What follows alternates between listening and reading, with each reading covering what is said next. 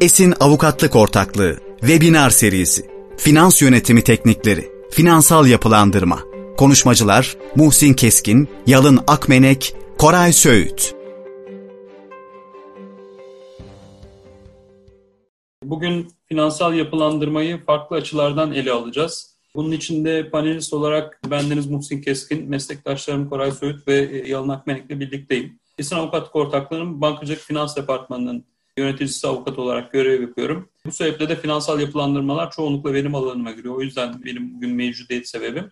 Bununla birlikte bizim uyuşmazlık ihtilaf çözümü departmanımızdan Dispute Resolution dediği ecnebilerin üç ortağımızdan ikisi Koray Söğüt ve Yalın Akmenek de benimle birlikteler.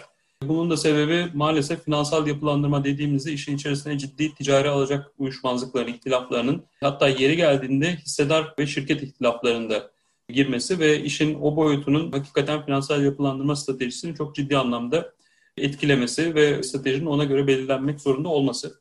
Ben biraz işin daha finans hukuku boyutunu ele alıyor olacağım. Meslektaşım Koray Söğüt konkordato açısından konuya yaklaşacak. Sonuçta bir finansal yapılandırma tekniği aslında konkordato. Her ne kadar Türkiye'de çoğunlukla öyle kullanılmasa da. Yine meslektaşım Yalın Akmenek, Yalın Bey de işin bu tarz finansal yapılandırma projelerinin uluslararası uygulamalarının Türkiye'ye nasıl tezahür ettiğini, yabancı yatırımcıların dahil olduğu finansal yapılandırma projelerinin yine çeşitli uluslararası teknikler kullanılarak sonuca ulaştırılıp ulaştırılamayacağı konusunda katkıda bulunuyor olacak. Koray'la 9 senedir ben Esin Avukatlık Ortaklığı'na dahil olduğumdan beri birlikteyiz. Yalın'la yeni birlikteyiz. Yalın ekibimize dahil olalı korona kadar oldu. Koronanın tam başında sağ olsun Yalın davetimize icabet etti ve Esin Avukatlık Ortaklığı'nın kadrosuna dahil oldu. 7 aydır bizimle birlikte ama Yalın'la bizim geçmişimiz White Case'de geçirdiğimiz 2000'li yılların başındaki 3-4 sene itibariyle çok daha eskiye dayanıyor. 17 yıl falan Musim. Evet, evet yani oradan da yaşımız çıkıyor artık. Hani yavaş yavaş böyle şeyleri de artık söylememek lazım. Yalın'ın da esas konuyla ilgili tecrübesi de Türkiye'nin o senelerinden geliyor. Birazdan değineceğiz. İstanbul yaklaşımı sonucunda TMSF'nin eline geçen önemli derecede donuk alacak, batık alacağın elden çıkarılması, MPL projeleri vesaire gibi projelerden geliyor. Sözü uzatmadan sunuma geçelim istiyoruz. Şimdi öncelikle finansal yapılandırma derken doğrudan FYY e, olarak düşünmemek lazım. Finansal yapılandırma kavramının çeşitli metotları var. FYY bunlardan bir tanesi ve 2018'de malum ekonomimizin gidişatıyla beraber ihtiyaç olması sebebiyle hayatımıza dahil oldu ve bugünkü sunumun büyük kısmı FYY bazında gidecek. Ama bunun dışında da alacaklı ve borçlunun birlikte anlaşarak vade uzatımları, rescheduling arrangement'lerin yine tarzı işlemler veya Debt for equity swaplar, borcun sermayeye veya çeşitli bir mal varlığı değeri karşılığında itfa edilmesi gibi yöntemler kullanılarak ulaşılabilecek ikili anlaşmalar vasıtasıyla yapılacak finansal yapılandırmalar söz konusu. Bir de Koray Söğüt'ün meslektaşım Koray Bey'in değineceği Concordato aslında bir finansal yapılandırma yöntemi. Çünkü bu üç yöntemde de baktığınızda amaç borçluyu ödeme kabiliyetini artırarak yaşatabilmek ve faaliyetlerine devam edebilmesini sağlamak ve bu şekilde borçluyu ekonomiye kazandırmak borçlunun çalışanlarının evlerine ekmek götürebilmelerine devam etmelerini sağlamak vesaire. O yüzden öncelikle buna bir değinmek istedik. Sadece bir FY'den ibaret olan dar kapsamlı bir mevzu değil. Aslında çok daha geniş bir şeyi konuşuyor olacağız bugün bu açıdan baktığınızda. Ama biraz bugün FY'ye odaklı gideceğiz. Özellikle sözleşmesel metotlarda konkordato haricinde kalan. Çünkü malumunuz son iki senedir hayatımıza hızlı bir şekilde girmesiyle beraber ana gündem maddesi finansal yapılandırma tarafında FY'ye. FEE nedir? FEE 2018'de mevzuat değişikliklerle hayatımıza giren bir finansal yapılandırma türü. Diğer finansal yapılandırma türlerinde olduğu gibi de amaç burada borçluyu yaşatmak. Yani borçluyu bir iflas durumuna sokup tasfiye etmek değil, borçlunun mümkün mertebe ekonomik hayatın içerisinde, ticaret hayatının içerisinde devamını sağlamak. Bunun için de tabii borçluya ödeme kabiliyeti kazandırmak ve alacaklıların da belki alacaklarını bekledikleri vadede değil ama e, yine de bekledikleri miktara yakın bir şekilde tahsil edebilmelerini sağlamak ve bu şekilde yeni bir geri ödeme planı oluşturmak. Amacı genel olarak konuştuğumuz ulvi amaçlar. Yani sadece borçlu yaşatmak değil aslında global bazda ekonomik düzenin de sağlığını korumak. Borçlunun yaşamasıyla beraber borçludan alacaklı olan kişilerin de yaşamasını sağlamak. Bunlar en temel olarak biraz önce söylediğim gibi borçlunun çalışanları. Ama bunlar haricinde borçlunun tedarikçileri gibi borçluya aslında dayalı çok fazla müesseseyi de düşürmek lazım. 2018'de malum bu kur krizini yaşadığımız noktada, kur şokunu yaşadığımız noktada özellikle döviz borçluğu çok fazla olan işletmelerimizin ki bunlar kobi seviyesine kadar inebilen işletmelerdi ve bu borçluğu yürütmek, döndürme konusunda çok ciddi sıkıntıya düştüklerini gördük. PYD de bu noktada sisteme müdahale edip alacaklı ve borçları bir araya getirip masanın etrafına toplamak ve aralarında iradi bir anlaşmaya varmalarını sağlamak amaçlı olarak geldi. Bu noktadan da Concordato'dan ayrılıyor ki sunumumuzun sonunda da bu müesseselerin birbirlerinden olan farklarına değindiğimiz noktada da en temel nokta bu tarafın irade olması. Yani alacaklı ve borçlunun bu yapılandırmayı istemesi durumunda ancak söz konusu olabilmesi olacak. FY'nin tarihçesine baktığımızda Türkiye'de ilk FY örneği aslında 2018'de değil 2000 yılın başındaki bankacı risk krizinde yaşandı. Malum İstanbul yaklaşımı diye bir yaklaşımla ki o dönem krizde olan malum bankalarımızda reel sektör değildi. Bankaların bu reel krizi atlatabilmeleri için hukuki ve pratik bir takım yaklaşımlar sergilendi. Bunların yansımaları da 2004-2005 yıllarında TMSF tarafından çeşitli bankaların tasfiye edilmesi ve mallarının ve alacaklarının satılması yönünde tezahür etti. Yalın bilmiyorum o konuda bir şeyler söylemek ister misin? Esas hani içimizde en tecrübeli olan sensin aslında baktığında es, o, o dönem itibariyle. Estağfurullah Muhsin'cim sağ ol. Evet yani dediğin gibi aslında İstanbul yaklaşımıyla beraber bir farklı türde de olsa bir FYY mekanizması uygulamaya başladı. Orada da ne olmuştu? Bankaların NPL rasyoları, NPL oranları ve NPL şeyleri çok şişmişti. Fakat şöyle bir dar boğaz vardı. Şimdi bankalar bir yandan NPL'leri artıyor ve onları yönetmekte zorluk çekiyorlar. Bir yandan ana paranın altına belli anlaşmaları yapmakta sıkıntı çekiyorlar. Bir yandan batmış bulunan ve devlete geçmiş olan çeşitli bankalar vardı. Onların çok ciddi NPL şeyleri vardı. Ve fakat bu borçlar da aynı şekilde devam ettiği için borçlu şirketler de çok ciddi faiz oranlarıyla çok büyük bir darboğaza e, girmişlerdi. Sistem tıkanmış vaziyetteydi. Bu IMF'nin de o zaman tavsiye ettiği ve empoze ettiği bir mekanizma olarak birazcık ekonomi sistemimize girdi. Varlık yönetim şirketlerinin kurulması vesilesiyle aslında bu tam bir klasik bir FYY olarak e, değil ama bu şeylerin yeniden yapılandırılmasına sebep olan bir mekanizma oldu. O da şöyle oldu. İlk örnek bunun 2004 yılında TMSF'nin sattığı halka açık bilgi olduğu için paylaşmakta bir sıkıntı görmüyoruz. TMSF'nin Bebek Varlık Yönetimi bir Deutsche Bank şirketi olan Bebek Varlık Yönetime sattığı e, bir alacak portföyüyle başladı. Ana parası yaklaşık 250 milyon dolarlarda olan bu portföyü Deutsche Bank o zaman 22 milyon dolar civarı bir şeye satın aldı. Bunun tabii ana parası bu faiziyle beraber çok yüksek şeylere geliyordu. Ardından ama ne oldu? Deutsche Bank gelip bankaların sağlayamadığı esnekliği sağlayaraktan sektöre ve bu batık olan firmalara kendilerini yeniden yapılandırma fırsatları sundu o varlık yönetim şirketlerinin fleksibiliteleriyle ve bu ardından diğer varlık yönetim şirketlerinin de sisteme girmesiyle beraber varlık yönetim şirketleri eliyle bir kurumsal şirketlerin yeniden yapılandırılması ve ardından da bireysele veya SME'lere de, de COBİ'lere de ilerleyerek bunların yeniden yapılandırılmasına, varlık yönetim şirketleriyle yeniden yapılandırılmasına giden bir yolu açtı. Biraz daha şey yaparız bundan bahsederiz ama tarihçi olarak bu dediğin gibi o yıllarda bu şekilde başladı. PY'ye başvurma ihtiyacı duyduğunuz noktada belli bir yola girmiş oluyorsunuz. PY'ye başvurmadan çok önce aslında bu yola girdiğinizi fark ettiğiniz takdirde daha sağlıklı bir sonuca ulaşabilirsiniz. E, o açıdan da aslında şirketin genel olarak yapması, şirket finans yönetiminin yapması gereken şey belki ara bilançolar vesaireler düzenleyerek gidişatı görmek ve PY'ye tarzı bir şeye ihtiyaç olup olmayacağını önden tespit etmeye çalışmak. Bunlar nedir? Çeşitli finansal performans düşüşlerine ilişkin çeşitli indikatörler koyularak bunlardaki gelişim tespit edilerek şirketin nereye gittiği daha önceden tespit edilebilir. Bunun için önden bir finansal analiz yapılabilir. Ödeme kabiliyeti ve nakit projeksiyonu bakımından ve bunun önümüzdeki 3, 6 ve 9 ay ve 1 yıllık dönemde nasıl etkileneceği tespit edilebilir.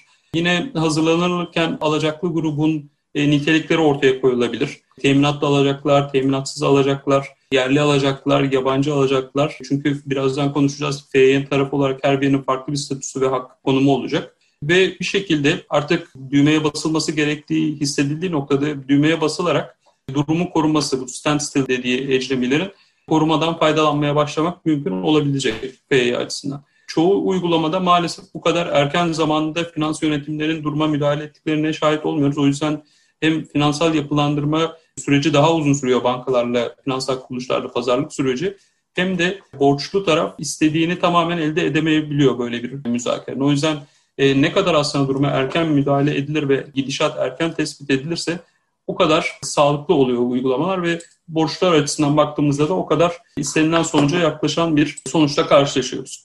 Şimdi çerçeve anlaşma hepinizin duyduğu bir şey. Finansal yeniden yapılandırma dediğiniz noktada da bankaların 2018 yılında imzaladıkları çerçeve anlaşmalar kapsamında yapılandırma sözleşmelerinin yapıldığına şahit oluyoruz veya duyuyoruz. Çerçeve anlaşma nedir? Çerçeve anlaşmaya kimler başvurabilir? Kısmı önemli. İlk mevzuat yürürlüğe girdiğinde maalesef çerçeve anlaşmalar sadece 100 milyon TL finansal borcu olan kuruluşlar için bir imkan sağlıyordu. Bunun altı olan ki KOBİ olarak addediliyor BDDK nezdinde bu rakam itibariyle kuruluşlar finansal yeniden yapılandırmadan faydalanamıyorlar. 2019 yılında yapılan değişikliklerle beraber artık yeni limit 25 milyon TL oldu ve bununla beraber 25 milyonun TL'nin de altına farklı bir çerçeve anlaşma getirilerek aslına bakarsanız finansal borçlu olan her türlü işletmeye bugün finansal yeniden yapılandırmaya başvurma imkanı açıldı. İki anlaşma arasında çok da büyük ciddi farklar da yok. Onun altında tabii çizmek gerekir. Çerçeve anlaşma zemini enteresan bir koruma süresi getiriyor borçlu için.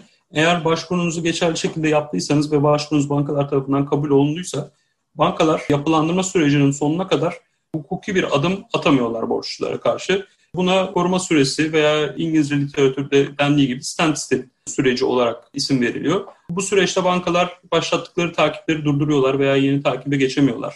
Herhangi bir şekilde bir başlattıkları e, takip sebebiyle satış noktasına kadar getirdikleri bir mal varlığı varsa bu satışı tamamlayamıyorlar vesaire. Yani aslına baktığınızda bankalarla borçlu arasındaki hukuki durum bu süre boyunca donuyor ve iki tarafta birbirine karşı hukuki olarak haklarını askıya almış bulunuyorlar.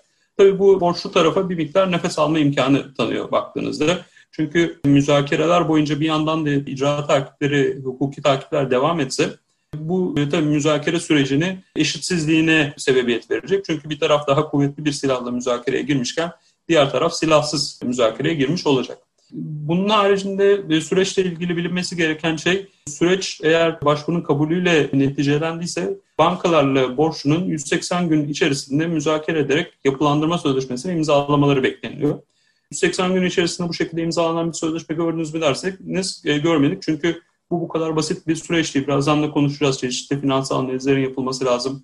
Onun haricinde e, ilgili sözleşmelerin hazırlanması ve müzakere edilmesi lazım. Bu yüzden de mevzuat ikinci bir 180 günlük sürenin borçluya verilebileceğini söylüyor ve açıkçası uygulamada da hep biz ikinci 180 günlük sürelerinde kullanıldığını görüyoruz. Totalde aslına baktığınızda bir yıla kadar ulaşabilecek bir süreçten bahsediyoruz.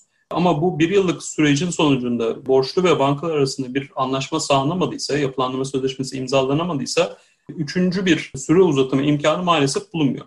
Tabii bu üçüncü süre uzatımının bulunmaması demek arada anlaşma sağlandığı takdirde süre uzatılamaz demek değil. Farkı şu, süresi içerisinde mevzuata uygun bir şekilde yapılandırma söz konusu olursa e, malumunuz çeşitli vergi istisnaları var ve yine bankacılar için emniyetli suistimal çeşitli hallerin sayılmaması söz konusu. Ama süre dışarısında bankalarla borçlu arasında bir anlaşma kotarılırsa bu en başta konuştuğumuz genel ikili anlaşmalar kapsamındaki bir yapılandırma anlamına gelecek ve FYE anlamına gelmeyecek. O noktada da artık o anlaşma o vergi istisnalarından faydalanamayacak ve o anlaşmada alacaktan feragat edilmesi veya başka olağanüstü önlemlerin kabul edilmesi gibi uygulamalar olursa bankacıların bankacılık kanunundan kaynaklanan emniyeti suistimal şüphesi ve kaygısı baki olmaya devam edecek. Çünkü aslına baktığınızda BDD Bankacılık Kanunu'nun ilk 32. maddesi kapsamı dışında bir işlem gerçekleştirilmiş olacak. Bu önemli bir fark, önemli bir nüans. Sonuçta bugün finansal yapılandırmaların hızlanmasının arkasında yatan temel şey bankacılık kanuna getirilen ilk 32. maddeyle bu vergi istisnalarının sağlanması artı bankacılara da FYE kapsamında atacağınız adımlar, alacağınızdan vazgeçmeniz gibi olağanüstü işlemler açısından içiniz rahat olsun. Bunlar emniyet suistimal suçu teşkil etmeyecek e, denmesiydi.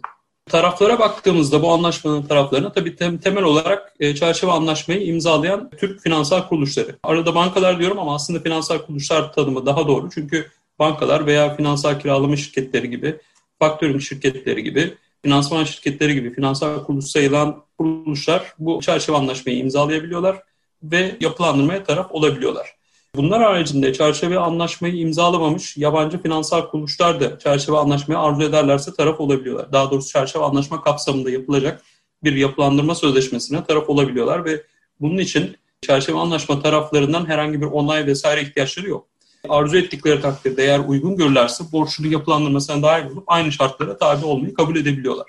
Tabii uygulamada bunun uygulamasını gördünüz mü diye sorarsanız maalesef görmedik ki borçlunun yerli ve yabancı finansal kuruluşlara borçlu olduğu noktada maalesef her bir üzerinde çalıştığımız örnekte yabancı kuruluşlarla ayrı bir finansal yapılandırma, yerli kuruluşlarla da FEY kapsamında ayrı bir finansal yapılandırma yapıldı. Bunun en temel sebebi yabancı finansal kuruluşlarının alacaklarının yabancı hukuka tabi sözleşmeler kapsamında doğmuş olması ve yabancı finansal kuruluşların bu yabancı hukuka tabi sözleşmelerinden feragat edip Türk hukukuna tabi bir e, yapılandırma sözleşmesine taraf olmak istemeyişleri. O yüzden her ne kadar yabancı finansal kuruluşlara böyle bir imkan sağlandıysa da ölü doğan bir imkan olarak açıkçası tezahür etti bu durum. Bir şey soracağım. Şimdi o kısmı ölü doğdu. Diğer kısımların hakkındaki pratikteki düşüncelerin nasıl? Yani çünkü mesela bir ara bir iflas erteleme furyası vardı Türkiye'de. Koray da çok yakın yaşadı şey yaptı. Herkes bir giriyordu iflas ertelemeye şey olarak ama çıkan başarıyla çıkan çok az vardı şey olarak. Genelde de sadece olacak olanı ötelemeye yönelik bir şey oluyordu. Şimdi senin intiban pratikte başarılı yeniden yapılandırmalara tezahür edecek şekilde ilerleyecek mi bunlar yoksa bu durumlar yoksa gene var olacak olan sıkıntılı durumu sadece öteleme yönünde bir durum mu olacak? Ne düşünüyorsun o konuda? Yani çok iyi sordun. Açıkçası maalesef var olan durumu sadece öteledik finansal yapılandırmalarla. Benim tecrübem o yönde.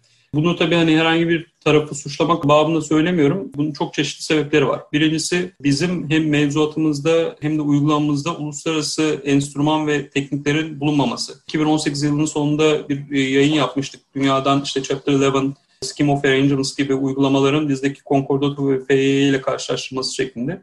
Oradaki pek çok uygulama bizim mevzuatımızda bulunmuyor. Alacaklıya ve borçluya farklı opsiyonlar sağlayabilecek uygulama. Artı bizde emniyetin suistimali gibi bankacılığın başının üzerinde sallanan bir kılıç var maalesef. Çok yanlış yere yorumlanıp da bir bankacının hayatını kaydırabilecek attığı adımlar sebebiyle olan bir kanun maddesi. E, bunun haricinde iş yükü en temel sıkıntı. 2018'den itibaren o kadar çok finansal yeniden yapılandırma başvurusu e, oldu ki her sektörden. Bankaların bunların hepsini hızlı bir şekilde ve böyle çok ciddi teknikleri kullanarak bir anda çözmelerini beklemek de mümkün değil. O yüzden günü kurtarmak ve iki tarafa da bir e, nefes aldırmayı sağlamak amaçlı kısa vadeli çözümler söz konusu oluyor. E, bundandır ki zaten 2018'de bu kur şokunun hemen ardından yapılandırılan birkaç proje bugün medyada yer alıyor. İkinci tur yapılandırmaya geldi.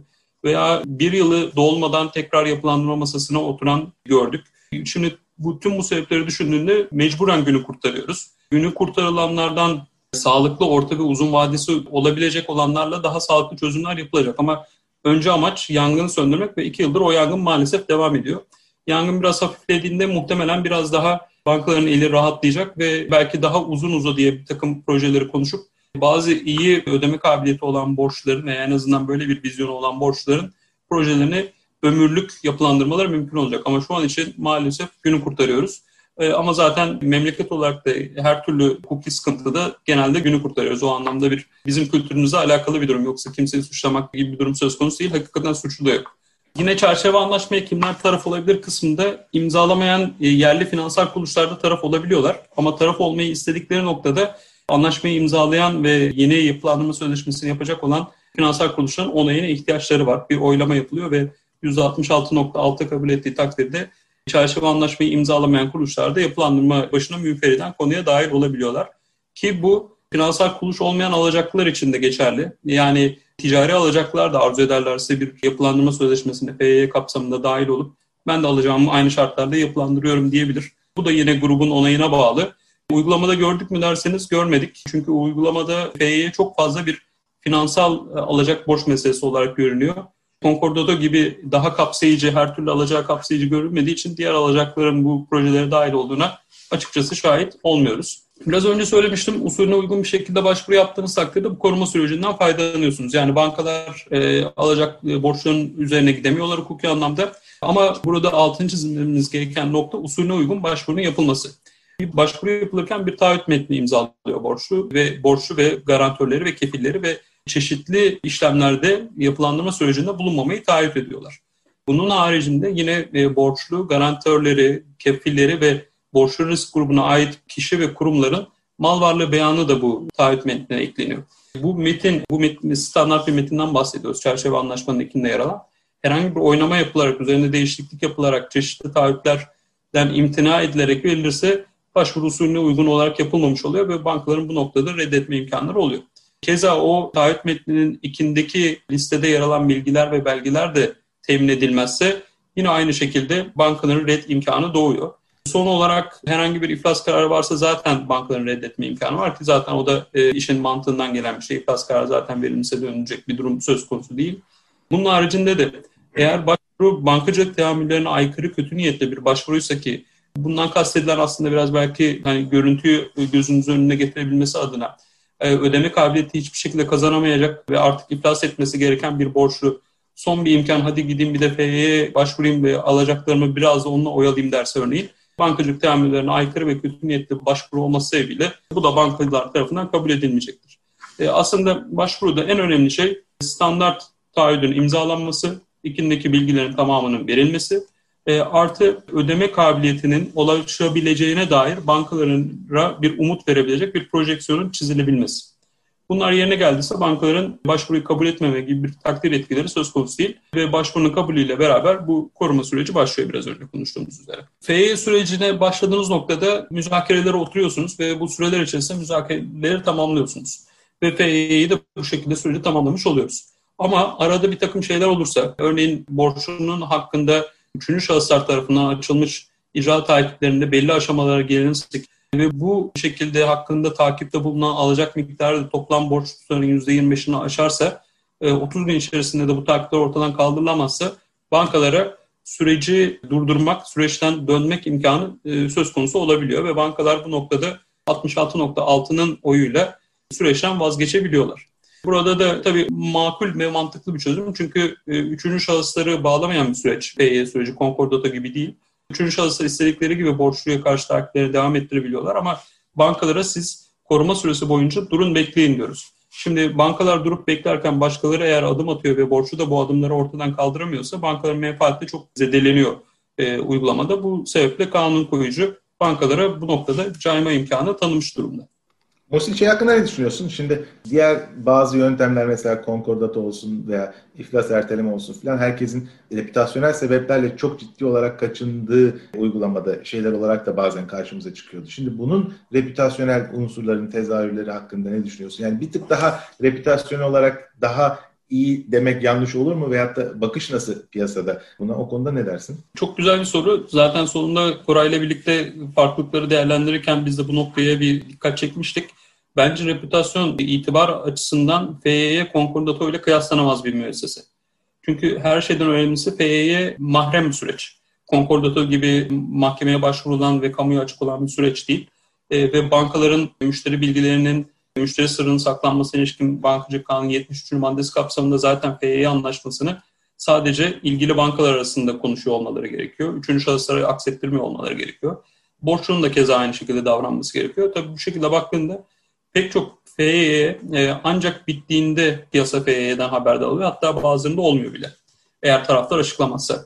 Halbuki Concordato'ya bir şirket başvuru takdirde ertesi gün gazetelerden okuyoruz.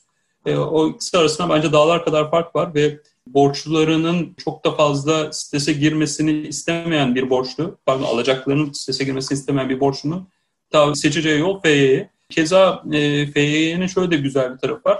Diyelim ki bir şekilde görüşmeler basına vesaireye sızdırıldı. FY'nin benim gördüğüm kadarıyla uygulamada Concordato gibi bir etkisi yok. Concordato'da sonuçta herkes işin içinde olacağı için herkes panikliyor. Her türlü alacaklı panikliyor. Ama FY'ye aslında finansal kuruluşları olan borçlarınızı bir miktar erteleyelim, bir miktar öteleyelim ve siz faaliyetinize devam edip tedarikçilerinizi ödeyin, işçilerinizi ödeyin, diğer e, alacaklarınızı ödeyin. Yani sizin üçüncü şahıslarınız aslında FY'ye başvurduğunuzdan ötürü memnun olmak durumundalar. Finansal alacaklar haricinde onlara çünkü ödeme kabiliyetinizin artacağına dair ciddi bir delalet eden bir şey bu. O açıdan baktığımda reputasyon, stres ve psikoloji anlamında FE'ye bence e, konkordatoya kıyaslanamayacak kadar pozitif bir yöntem. FEY sürecinde önemli bir adım fizibilite raporu. Şimdi biraz önce birkaç kere üstüne basarak borçun ödeme kabiliyeti, buna ilişkin bir vizyon çizebilmesi, bir projeksiyon ortaya koyabilmesi ve bankalar için inandırıcı bir tablo yaratabilmesinden bahsettim. Bu da tabii fizibilite raporlarıyla oluyor. Muteber bir danışman tutulup e, bankaların bunu kendi başlarına yapmaları söz konusu ama hem bazen çıkar çatışmaları hem de bankaların iş yoğunluğu sebebiyle dışarıdan uzman kuruluşların atandığına daha çok şahit oluyoruz. yetkin bir uzman kuruluş atanıp borçlunun mevcut borç durumu, borçların teminatlı olup olmadıkları vesaire, e, borçlunun mevcut ve müstakbel nakit akışı gibi konular değerlendirilerek borçlunun borçlarını ne kadar bir vadede ödeyebileceğine dair e, makul bir projeksiyon ortaya koyuluyor ve bankalarla yapılandırma için aslında bu projeksiyon konuşuluyor. Örneğin bu projeksiyon sonucunda borçlu 4 sene içerisinde borcunun tamamını ödeyebilecek gibi görünüyorsa bankalarla 6 yıl konuşulmaya başlandığı noktada tabii bankalar 4 yıla odaklanıyorlar. Keza 8 yıl 10 yıl yazıyorsa oradaki raporda görüşmeler, müzakereler bunlar üzerinden devam ediyor. Baktığınızda aslında belki sürecin en önemli adımı budur diyebiliriz. Çünkü iki tarafa da hem bankaya da hem borçluya da aslında e, hangi vadede ve neyin olabileceğini ortaya koyan temel analiz bu. Ve e, bu analize bina edilerek bir yapılandırma sözleşmesi oluşturuluyor, geri ödeme planı oluşturuluyor. E, biraz önce dışarıdan taraf olmayan alacaklar olacağına dair ifadelerim olmuştu. Bunların FY sürecini nasıl etkileyeceklerini düşünmek gerekiyor açıkçası FY'ye başvurulduğunda. Ee, özellikle bunlar finansal kuruluşlarsa de dikkate almak gerekiyor. Çünkü çerçeve anlaşmayı imzalamayan finansal kuruluşlarımız mevcut. Hem banka hem de banka olmayan finansal kuruluşlarımız. Tabii ki bunlar finansal yapılandırma müzakerelerine borçlu oturduğu noktada kendi takiplerine devam etme veya yeni takipler açma haklarına sahip. Ki uygulamada da bu tarz finansal kuruluşların bir miktar ellerindeki kozu güçlendirmek için borçluyla tilafları daha da ağır hale getirebildiklerine şahit oluyoruz. Bu noktada hem borçlunun kendisinin hem de çerçeve anlaşmayı imzalamış ve borçluyla müzakere eden finansal kuruluşların doğru bir strateji sergilemeleri, mümkünse çerçeve anlaşmaya taraf olmayan ve bu finansal kuruluşu makul şartlarla yapılandırma sözleşmesine davet etmeleri olumlu sonuçlar veriyor açıkçası. Ama e, tamamen konunun dışında kalan e, bir finansal kuruluş söz konusuysa bu finansal kuruluşun da istediğini almadan açıkçası hukuki haklarını kullanmaktan imtina etmediğini görüyoruz. Tabii bu biraz özellikle de teminatsızsa bu dışarıda kalan finansal kuruluş yeni teminat talepleri, teminatın konsorsiyum tarafından kendileriyle paylaşılması talepleri gibi talepler görebiliyoruz. Bunlar tabii ciddi anlamda sürecin uzamasına sebebiyet verebiliyor. Çünkü bu talepler karşısında bu sefer e, çerçeve anlaşmayı imzalamış kuruluşların da ek talepleri olabiliyor. O yüzden bir borçlunun finansal yeniden yapılandırma başvurusu yaparken alacaklısı olan finansal kuruluşların hangilerinin çerçeve anlaşmaya taraf, hangilerinin olmadığına bakması, taraf olanların toplam borçluğu içerisinde hangi bankanın ne kadar sahip olduğu ve ne kadar söz hakkının olacağını, ne kadar oyunlu olacağını hesaplaması ve stratejisini de buna göre belirlen, belirlemesi e, çok önemli. Aksi takdirde dediğim gibi e, dışarıda kalmış bir finansal kuruluşun e, memnun edilmediği takdirde oyun bozan rolüne soyunması da gayet muhtemel ve sonuçta kendileri de menfaatlerini doğal olarak koruyor e, konumda olacaklar ve üç ayrı menfaat çatışacak. Finans çerçeve anlaşma tarafı kuruluşlar, diğer finansal kuruluşlar ve borçlu ve tabii üç menfaati aynı düzlemde bir araya getirmek hakikaten hem avukat için hem de işlemin tarafı kuruluşlar ve borçlu için çok zor olacak ve zaman kaybına sebebiyet verecek maalesef. Tek bir şey söyleyeceğim. Şey bana arka plandan bir iki yerden bizim panele değil de başka bir iki yerden gelen sorularda şöyle bir şey soran birkaç kişi oldu aynı anda. Yabancı bankalar ve yabancı finans kuruluşlarına daha başarılı şekilde ne yapılabilir entegre etmek için veyahut da onlar için neler yapılabilir? O konuda bir iki cümle daha e, alabilir miyiz senden? Tabii ki. Öncelikle belki onlar için ayrı bir çerçeve anlaşma oluşturulabilir. Özellikle İngiliz hukukuna tabi olabilir. Çünkü bu yabancı finansal kuruluşların sözleşmelerinin büyük çoğunluğu İngiliz hukukuna tabi malumunuz. Birincisi o. İkincisi Prem Down vesaire gibi bu yabancı kuruluşların çok e, alışkın olduğu yapılandırma tekniklerini bizim hukukumuza eklemek mümkün olabilir.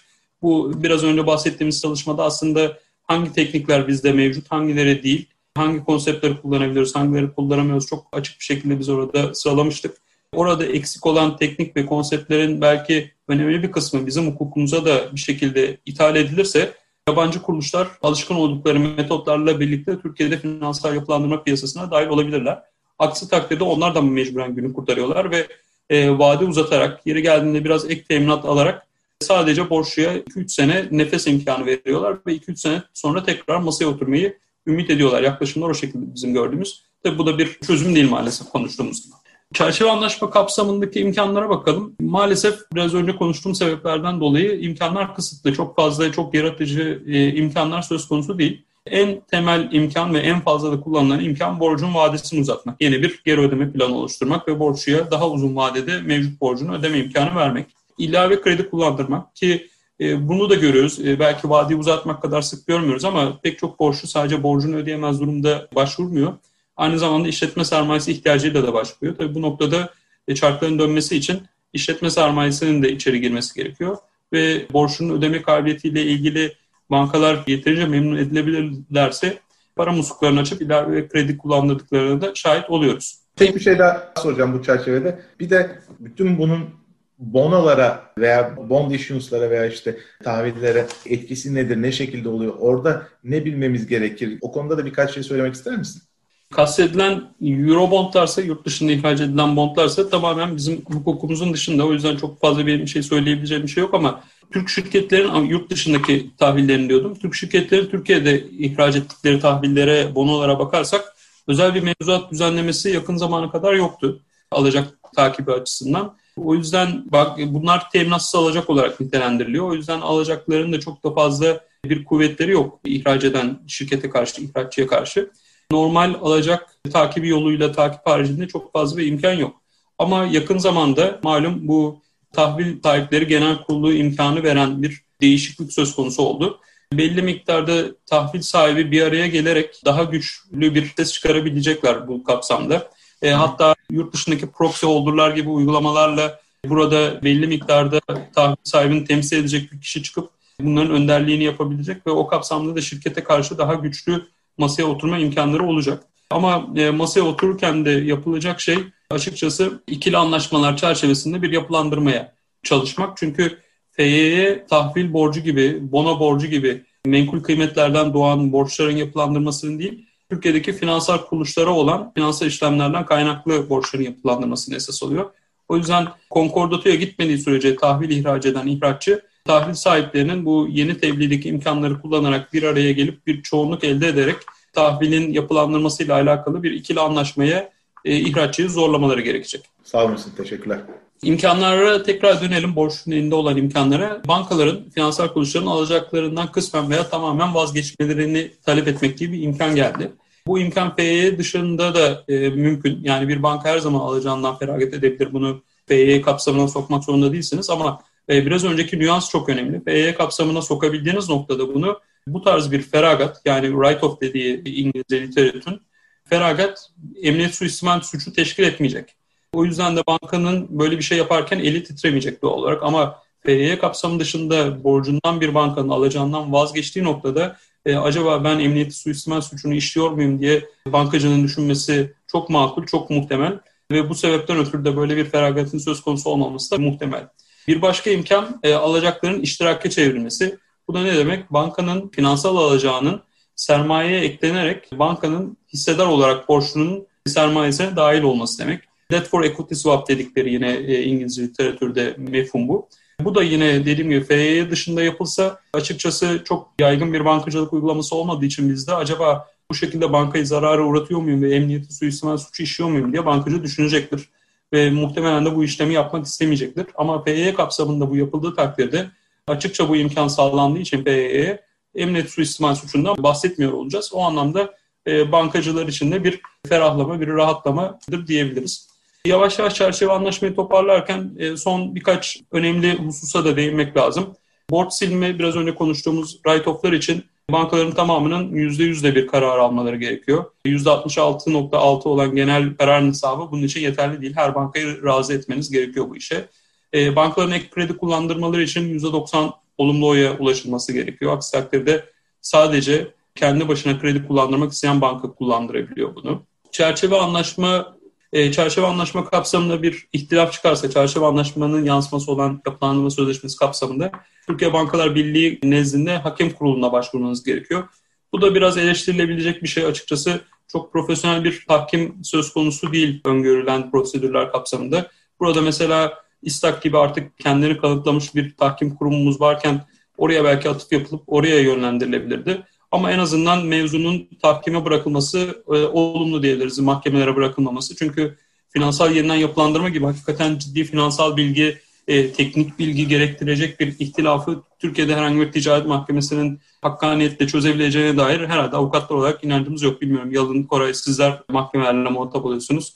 Ama bilmiyorum hani bu kadar kompleks bir uyuşmazlık bir mahkeme önüne gelse işin içinden çıkabilir bir mahkeme. Valla Muhsin bence suratımızdaki ifadeler cevabı verdi. Hani şey anlamda kesinlikle değil yani Koray da çok vakıf şeylere. Türk hakimleri aslında canla başla çalışıyorlar yani hani şey olarak o anlamda kesinlikle değil. Fakat o kadar ciddi bir iş yükü var ve o kadar görmedikleri nitelikte bir ihtilaf ki bu hani bu tür bir şeyde bilerek değil ama bilmeden bir hata yapma riskleri yüksek oluyor. Bu, bu kadar komplike ihtilaflarda. Çünkü takimlerimizin hiç görmediği nitelikte bir ihtilaf olacak. Çok komplike dokümanlar, çok komplike argümanlar, bir sürü başka şeyler devreye girecek, şey yapacak. Dolayısıyla hani bu türden bir şeyi mahkemede, Türk mahkemesinde görmek kesinlikle kasten veya bilerek değil ama istenmeden ve hani tecrübe eksikliğinden ve iş yoğunluğundan kaynaklı sıkıntılara sebep verebilir. O yüzden tahkimde ilerletmek, bu tür bir şeyi ilerletmek daha mantıklı. Ne dersin Koray? Ben de bu konuda birkaç kelam edeyim. Aslında genel çerçeve olarak e, kesinlikle size katılıyorum diyorum. Yani Türk mahkemelerinde çok kompleks sorunların çözülme, çözüldüğü de oluyor ve iyi bilirkişilerimiz de var ve hakikaten de yanının da bahsetmiş olduğu üzere gerçekten canla başla çalışan çok iyi hakimlerimiz de var. Ama tabii ki de bir tahkimdeki bu konuya özgü, uzmanlaşmış hakemlerin bu konuyu çözmesi kesinlikle çok daha doğru, çok daha efficient ve herkes için de etkin bir çözüm olacaktır. O konuda bir beis yok. Oradaki eleştirimiz de bu istak gibi daha kurumsal bir tahkime, bu işi bir daha iyi çözebilecek bir tahkime belki e, atfen yapılabilirdi. Ama tahkim olması da olumlu bir adım ve Türkiye'de hani olumlu adımlar ve yavaş yavaş piyasa alıştırıla alıştırıla genelde dahil ediliyor sektöre. Buradan başladı. Sonuçta istaka kadar yolu var diyerek o tartışmayı da belki kapatmak mümkün. Şimdi borçlunun taleplerini konuştuk. Alacakların ne gibi talepleri olabilir? O tarafı da tabii konuşalım. Çünkü sonuçta karşılıklı beklentiler uyuşmadığı takdirde bir yapılandırma sözleşmesinden bahsedemeyeceğiz. Alacaklı tarafta faiz artırımlarına şahit olabiliyoruz. Gerçi Covid sonrası bankacılık sektöründe faizlerin çok aşağıya gelmesi itibariyle o dönem e, kapatabildiğimiz işlerde faizlerin artırılması değil, eski faizlere göre daha iyi faizlerin önerilmesine şahit olduk. Borçlar o konuda bir ferahlama sağladılar ama genelde bakış açısı banka tarafından da eski faizin geçerli olmaması güncel faizin geçerli olması ve faizin bir miktar artması. Ek teminat taleplerini görebiliyoruz. Çünkü öyle de böyle bankalar üstlendikleri riski daha da uzun bir vadeye atmak ve daha da yaşatmak için teminatlandırılma konusunda daha da güvende olmayı arzu edebiliyorlar. O yüzden tamamı teminatlı olmayan borçların yapılandırmasından bahsediyorsak bunların tamamen teminatlı hale getirilmesi bankalar tarafından talep edilen makul bir talep olarak da tezahür eden bir husus. Bu noktada eğer hissedarların herhangi bir şekilde şahsi kefaleti garantisi vesaire yoksa bunlar standart olarak talep ediliyor burada. İşin tabii hem psikolojik boyutu yani taşın altına elini koyma hatta kayanın altına elini koyma boyutu hem de yine teminat havuzunu biraz daha banka lehine genişletme e, kapsamında e, bu şahsi kefalet ve garantilerde mutlaka talep ediliyor. Bunlar haricinde eğer borçlu şirketin hisseleri rehin değilse rehin ediliyor bankalara. Çünkü borçlu şirketin artık bu yapılandırmaya rağmen toparlanması durumunda kontrolünü bankaların ele geçirmek istemeleri gibi bir durum söz konusu olabiliyor. E, çeşitli teminatlar aslında baktığınızda bu en başta konuştuğumuz taahhüt metninin ikindeki mal varlığı beyanının fonksiyonu da o. Bu grubun teminatlandırılabilir varlıkları nelerdir? Hangiler üzerinde mevcut bankaların teminatı var? Olmayanlar var mı? Ek teminat düşünebilir miyiz bir proje için? Aslında bunun analizi edebilmek için aslında bankalar bu bilgiyi en başta talep ediyorlar. Bunun haricinde çeşitli faaliyet kısıtlamaları görüyoruz. Tabii doğal olarak borçlunun bugüne kadar yürüttüğü finans yönetimi çok başarılı sonuçlanmamış ki bir yapılandırmadan bahsediyoruz. Bakış açısı oluyor bankalar tarafında. O yüzden biraz da bizim koyacağımız ilke ve kurallara göre bunu yönetsin beklentisi oluyor. Bunun için de işte yine İngilizce literatürde kullanılan covenants, financial covenants, negative covenants, general undertakings e, kapsamına giren tarzda taahhütler istenilebiliyor. Bu ek taahhütler içerisinde çeşitli mali taahhütler olabiliyorlar olabiliyor. Bunlar nedir? Yeni finansal rasyoların getirilmesi ve bu finansal rasyoların tutturulmaması durumunda temerrüt söz konusu olması. Loan to value gibi veya debt to EBITDA gibi çeşitli yeni finansal rasyolar sözleşmeye dahil edilebiliyor ve bunlar çeşitli periyotlarla hesaplanıp eğer tutmadıysa rasyo bankaların adım at atabileceği bir ortam sağlanabiliyor. E, bunun haricinde bankalar ek finansal bilgi talepleriyle gelebiliyorlar sözleşme süresince. Ek finansal raporlama, bağımsız denetim raporları eğer çıkarılmıyorsa onların çıkarılmasını arzu edebiliyorlar.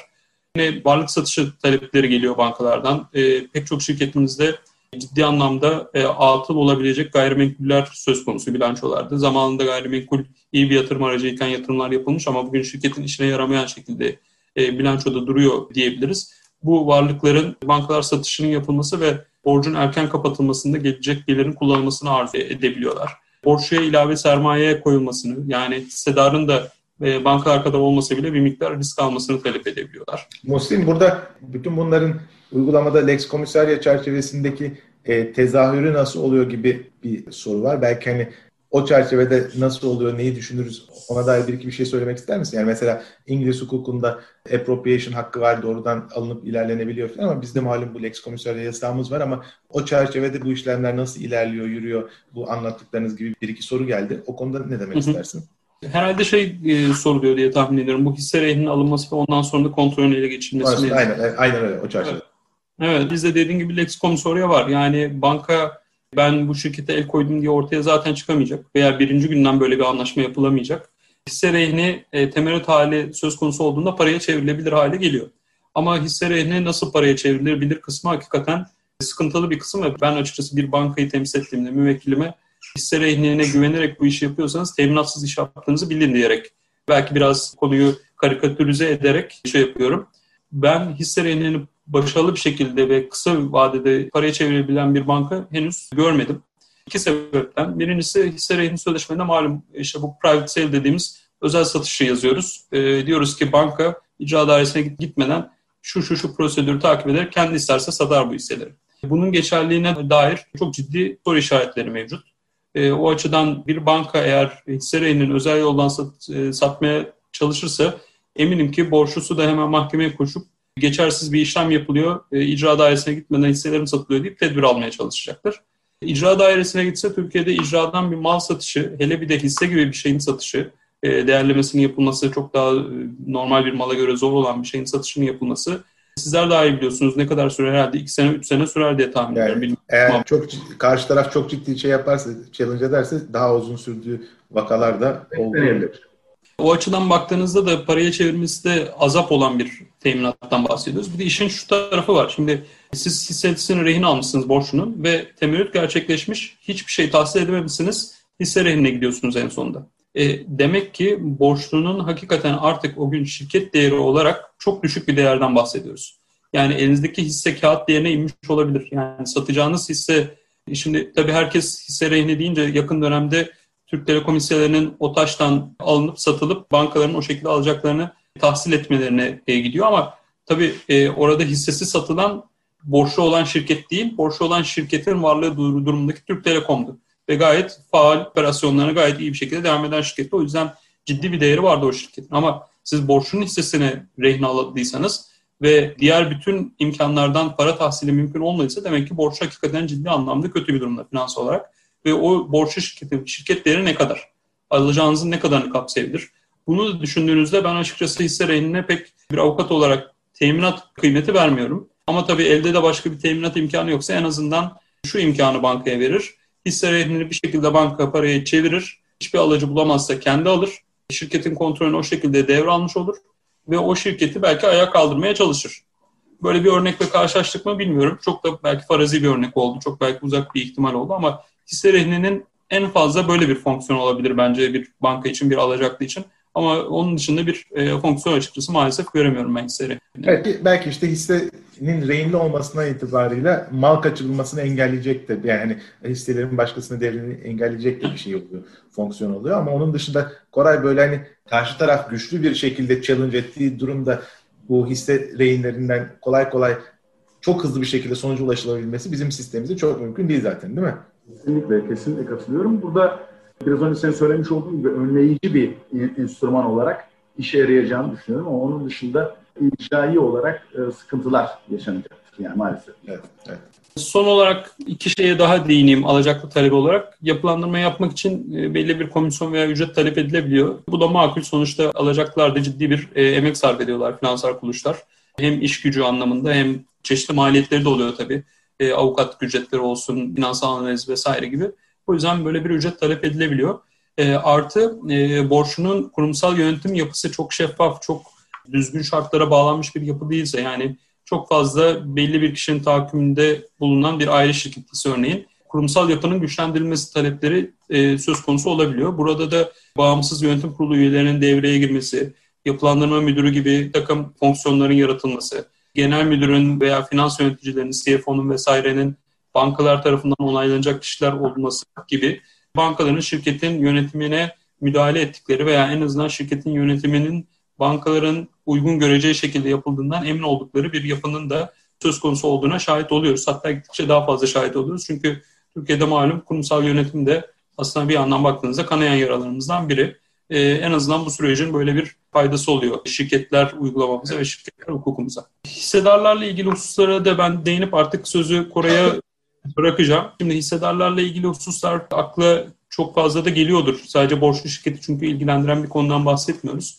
Şimdi hissedarlarla ilgili biraz önce söyledik hissedarlardan ek sermaye getirmesi istenebiliyor. Garanti kefalet vermeleri zaten sabit bir şekilde isteniyor eğer vermemişlerse o güne kadar. Burada amaç bankalar taşın altına elini koyarken bir risk, ek bir risk üstlenirken hissedarın da işin arkasında olan kişiler olarak aynı şekilde bir taşın altına ellerini koymalarının istenmesi. E, bunlar haricinde hissedarların bilmesi gereken şey şu, çoğu hissedar yönetim kurulunda doğal olarak ve yönetim kurulu üyesi olarak ciddi bir sorumluluk riskine sahipler.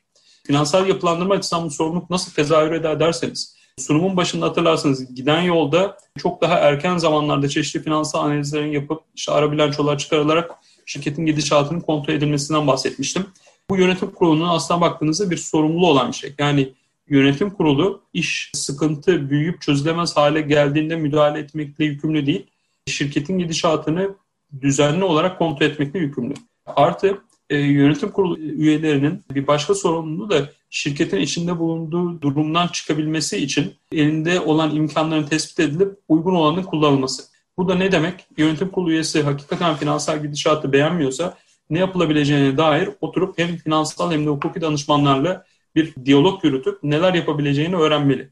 İkili anlaşma yoluyla mı yapılandırma yapabilir? Finansal yeniden yapılandırma mı yapabilir?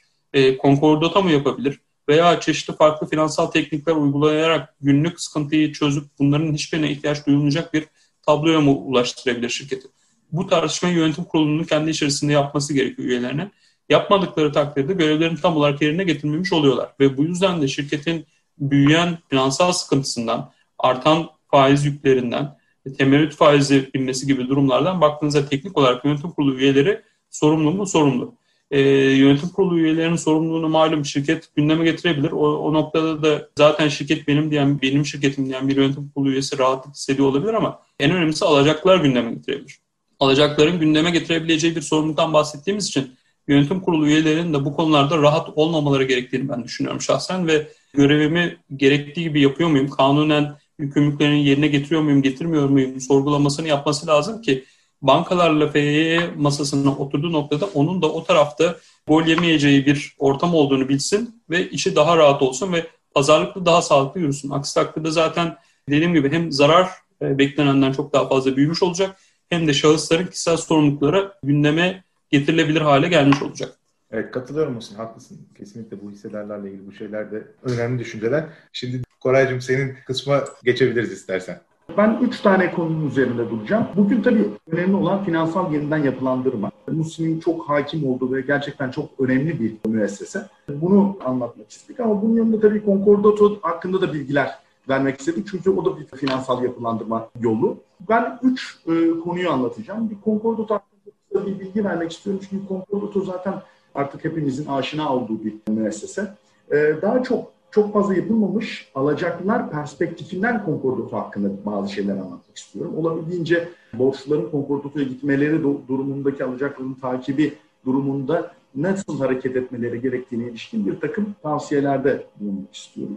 Onun dışında da yine Musin'le beraber finansal yeniden yapılandırma ve konkordato arasındaki farklardan e, bahsedeceğiz. Şimdi konkordato ile ilgili bir, biraz bilgi vermemiz gerekirse Konkordato iflas ertelemesi müessesesinin kötüye kullanılmasından sonra e, daha önceden de iflas, icra iflas kanunumuzda bulunan maddelerin yeniden revize edilmesiyle e, hayatımıza girdi. Ve konkordatoya göre bir borçlu tarafından hazırlanan ödeme planı doğrultusunda mahkemenin de sürece dahil edilerek borçlunun borçlarını vade tarihlerini uzatarak veya borçlanma durumunu azaltarak veya her ikisi birden olarak e, iflastan kurtarmayı amaçlayan bir sistem. Aslında adi konkordato var, iflas içi dışı konkordato, mal varlığın terkini usulüyle konkordato var. Biz adi konkordatodan bahsediyoruz.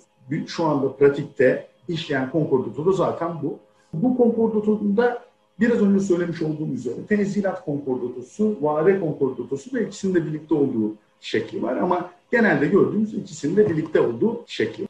Şimdi maalesef konkordato yürürlüğe girdikten sonra büyük bir akın gerçekleşti. Her gelen e, geçici müddeti aldı. Ve hatta o dönemlerde o kadar geniş koruma sağlandı ki bir takım maddi hukuka ilişkin tedbirler vererek mahkemeler aslında banka teminat mektuplarının bile durdurulmasına sebep oldular. Şu anda artık konkordato sisteminin biraz daha oturduğu ve biraz daha anlaşılabilir hale geldiğini söylemek mümkün. Ancak o dönemdeki yaşanan gerçekten şirketlerin nakit akışlarını yönetemediklerinden dolayı çoğunlukla da bundan dolayı kötü niyetli bir şekilde konkordatoya başvurmalarından dolayı konkordatoya başvuran şirketler açısından çok kötü bir reputasyon olduğu da bir gerçek. Bundan dolayı 19 Aralık 2018 tarihinde resmi gazetede yayınlanarak bir değişiklik yürürlüğe girdi. Buna göre devlet konkordatoyu biraz daha sıkılaştırmak istedi. Güvence veren denetim raporu ve yine komiserlerin ve alacaklar kuruluna dair yönetmelik yayınlandı. Konkordatoya baktığımız zaman aslında hepimizin artık çok aşina olduğu şeyler bunlar. Konkordato sürecinde rehinli alacaklar vardır, adi alacaklar vardır. En büyük iki farkı bunun rehinli alacaklar için faiz işlemeye devam edecektir. Yine icra takipleri devam edebilir ancak satış gerçekleşir. Adi alacaklar için ise hepimizin bildiği üzere icra takibi, yeni icra takibi başlatılamaz ve faiz talep edemez adi alacak. Bu noktada konkordato borçlusu da herkese karşı, bütün alacaklara karşı da eşit davranmak Ortak sonuçlara bakacak olursak, sözleşmelerin fesih konkordato ilan edildikten sonra alacaklar tarafından mümkün değildir. E, aksine borçlunun eğer yaşamını sürdürebilmesi için çok gerekliyse komiserin onayıyla sözleşmenin fesih imkanı tanınmıştır. Ayrıca yine borçlunun tasarruf imkanı da kısıtlanmıştır.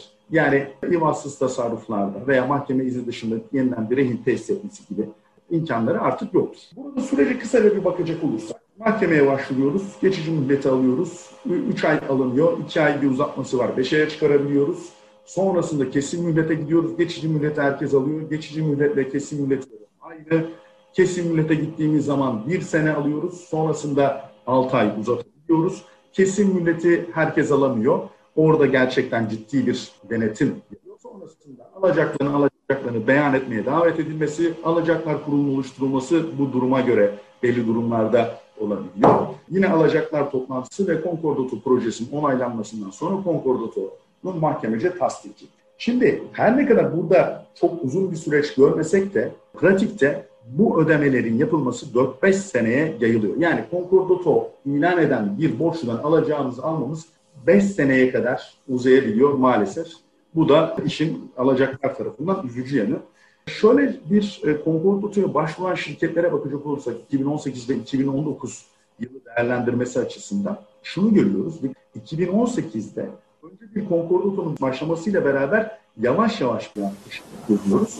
Sonrasında Eylül ayı ile beraber bu başvuru önce 252, 336 ve 279 olarak inanılmaz seviyelere çıkıyor düzenlemenin gelmesiyle beraber tekrar bu başvuruların makul seviyelere geldiğini görüyoruz.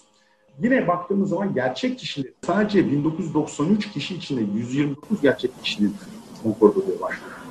Görünen o ki genelde şirketler bu yolu tercih ediyor ve 1993 şirket içinden, kişi içinden diyelim 1243'ü kesinlikle alabilmiş.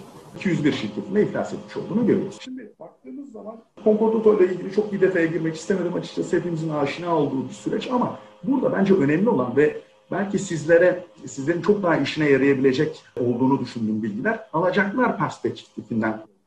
Yani alacaklı ne yapmalı? Bu konuda çok fazla bir çalışma olduğunu düşünmüyorum Cookie Market'ta. Ve bu konuyla alakalı bir takım e, önerilerde bulunmak istiyorum. Tabii ki bunlar opsiyonel önerilerdir. Her durum kendi içinde değerlendirilmelidir. Somut olaya göre bu önerilerden hangisinin uygulanabilip uygulanamayacağına o noktada kişi kendi karar vermeli. Koray sanırım burada şey var değil mi? Yani hani en çok aldığımız sorulardan birisi de alacaklı vekili olarak mesela olduğumuz durumlarda. Ya işte benim borçlum var konkordatoya gitmiş veya gidiyor. Ne yapayım? İtiraz mı edeyim? Yoksa hani itiraz etmeyeyim mi? Hani bu benim için iyi bir şey mi kötü bir şey mi? Şimdi ne oluyor? Çünkü iflas ertelemede birazcık daha farklıydı. Şimdi konkordato olunca hani iyi bir şey mi olacak kötü bir şey mi olacak? Ne oluyor ne dersiniz diye çok soru alıyoruz. O çerçevede ne dersin?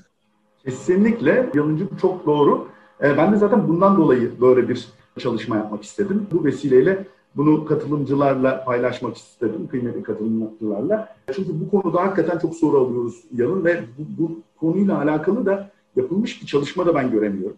Onun için bunun faydalı olacağına inanıyorum.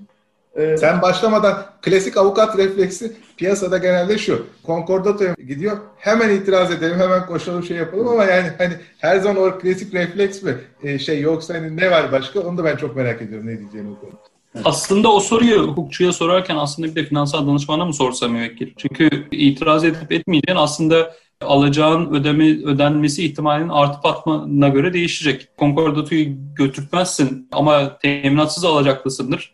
Alacağını elde etme imkanı çok azalır. E, teminatlı alacaklısındır. Konkordato sayesinde zaten teminatın da kıymetlenecektir. Yani işin hukukiden ziyade biraz da finansal olarak düşünmesi gerekmez mi? Ne dersiniz? Şimdi orada hem bu bir ekip işi yani bu noktada oturup bakılması lazım. Hem finansçı da gelebilir tabii ki. Oturup bunun somut olaya göre olayın değerlendirilmesi lazım. Bir takım örnekler de vereceğim. Bunlar hep yaşadığımız örnekler olduğu için bazen sizin de söylemiş olduğunuz gibi konkordatoyu kabul edebileceğimiz noktalar oluyor. Ama bazen kesinlikle karşı gereken noktalar oluyor. Ama şu bir gerçek, şunu kabul etmemiz gerekir. Maalesef piyasada konkordato kötüye kullanılıyor. Yani iflas ertelemesi gibi bir kullanımı var. Ee, biraz önce vermiş olduğum şartın sebebi oydu. Yani müthiş bir akım başlamışken tam zorlaşınca, biraz da masrafları yükselince bir konkordatonun bir öne alındı. Bunun da ötesinde e, şirketler şunu da gördü. Yani konkordatoya giden şirketlere de bakış açısı çok da iyi değil. Yani konkordato şirketin almasından sonra o şirket iş yapacak kişiler önceden bir tane teminat istiyorsa şimdi iki tane, üç tane teminat istemeye başladı. Yani bunun yurt dışında anlatılması da çok güç. Yani o konuda Yalın çok daha doğru bilgiler verecektir benler ama yani yurt dışında hem İsviçre'yi örnek vereyim, hem iflas, erteleme hem konkordato var ama kötüye kullanılmıyor. Yani gerçekten ciddi işleyen müesseseler ama bizde maalesef hem iflas ertelemede hem de konkordato kötüye kullanıldı ve hakikaten bakış açısı da çok olumsuz. Biraz sonra onlardan da bahsedeceğim. Burada alacaklar perspektifinden konkordatoda şuna bakmak lazım. Bir, konkordato başvurusunun takibi.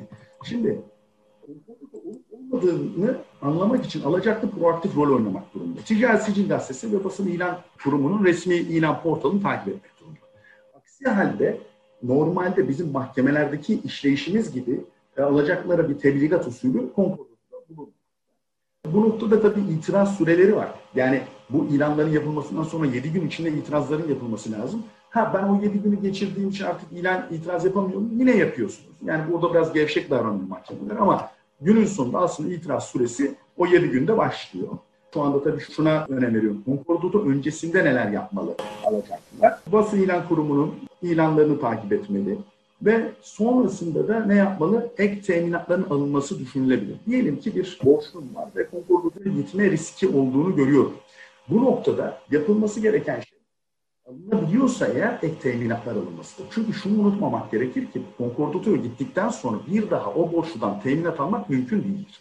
Hal böyle olunca şimdiden o e, konkordatoya gidecek borçludan teminatlar alınabilerek mesela üçüncü kişiden teminat, üçüncü kişiden konkordatoya giden borçlu lehine teminat alınabilir ve böylelikle üçüncü kişiye gidebilir. Veya işte teminat alınarak borçludan böylelikle konkordato süresinde rehinli alacaklı statüsüne kavuşulabilir ki bu çok önemlidir. Biraz önce bahsetmiş olduğum üzere hem faiz yönünden özellikle hem de ayrıca anlaşma yapılabilmesi bakımından. Peki burada ne gibi teminatlar alınmasını öneririz? Banka teminat mektubunu çok öneririz. Her ne kadar ilk başlarda buna ilişkin bu banka teminat mektuplarının da durdurulmasına ilişkin bir takım tedbir kararları çıkmış olsa da şu anda artık bu durum oturmuş durumda. Mahkemeler bu şekilde kararlar vermiyorlar artık. Çok ekstra bir durum olmadığı surette en çok tavsiye ettiğimiz yöntemdir. Taşınmaz rehni ve taşınır rehni düşünülebilir. Biraz önce söylemiş olduğum gibi rehinli alacaklı statüsüne kavuşabilmek için. Bu noktada şu tartışma vardır konkordatta. Bu çok ciddi bir tartışma. Üçüncü kişinin verdiği rehinlerden dolayı rehinli alacaklı olabiliyor muyum? Bu bir.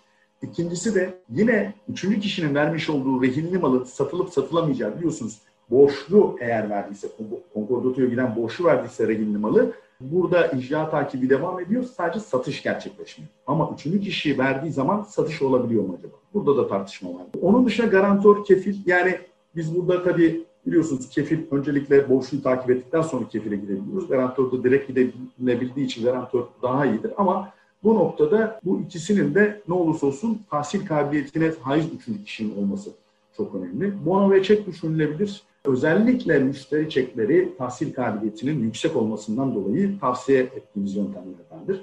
Vefa hakkı sözleşmesiyle bir taşınmazın alınması düşünülebilir. O noktada da hem sağlam bir koruma gelmiş olur hem de taşınmazın semerelerinden yararlanabilir alacak. Bir diğer yine mevcut teminatlara ilişkin önlemlerde değerleme raporunun alınması çok önemli. Çünkü riski anlamak lazım. Mesela diyelim ki benim bir ticari ilişkim var. Bu ticari ilişkim devam ederken teminat olarak karşı taraftan ipotekler almış. Bu da üst limit ipoteği olacak. Üst limit ipoteği aldıktan sonra bunların devamlı SPK lisanslı şirketlerden değerleme raporları alınarak güncel riskin hesaplanması çok önemli. Burada şunu hatırlatmak isterim. Üst sınır ipoteğin de e, konulan miktar faiz dahil en üst miktardır. Yani ben ne koysam en fazla onu alır. Bu benim üst, adı üzerine üst limit ipoteğim. Şimdi hal böyle olunca artı şunu düşünmek lazım. Acil satış değeri üzerinden hesaplanmaların yapılması lazım.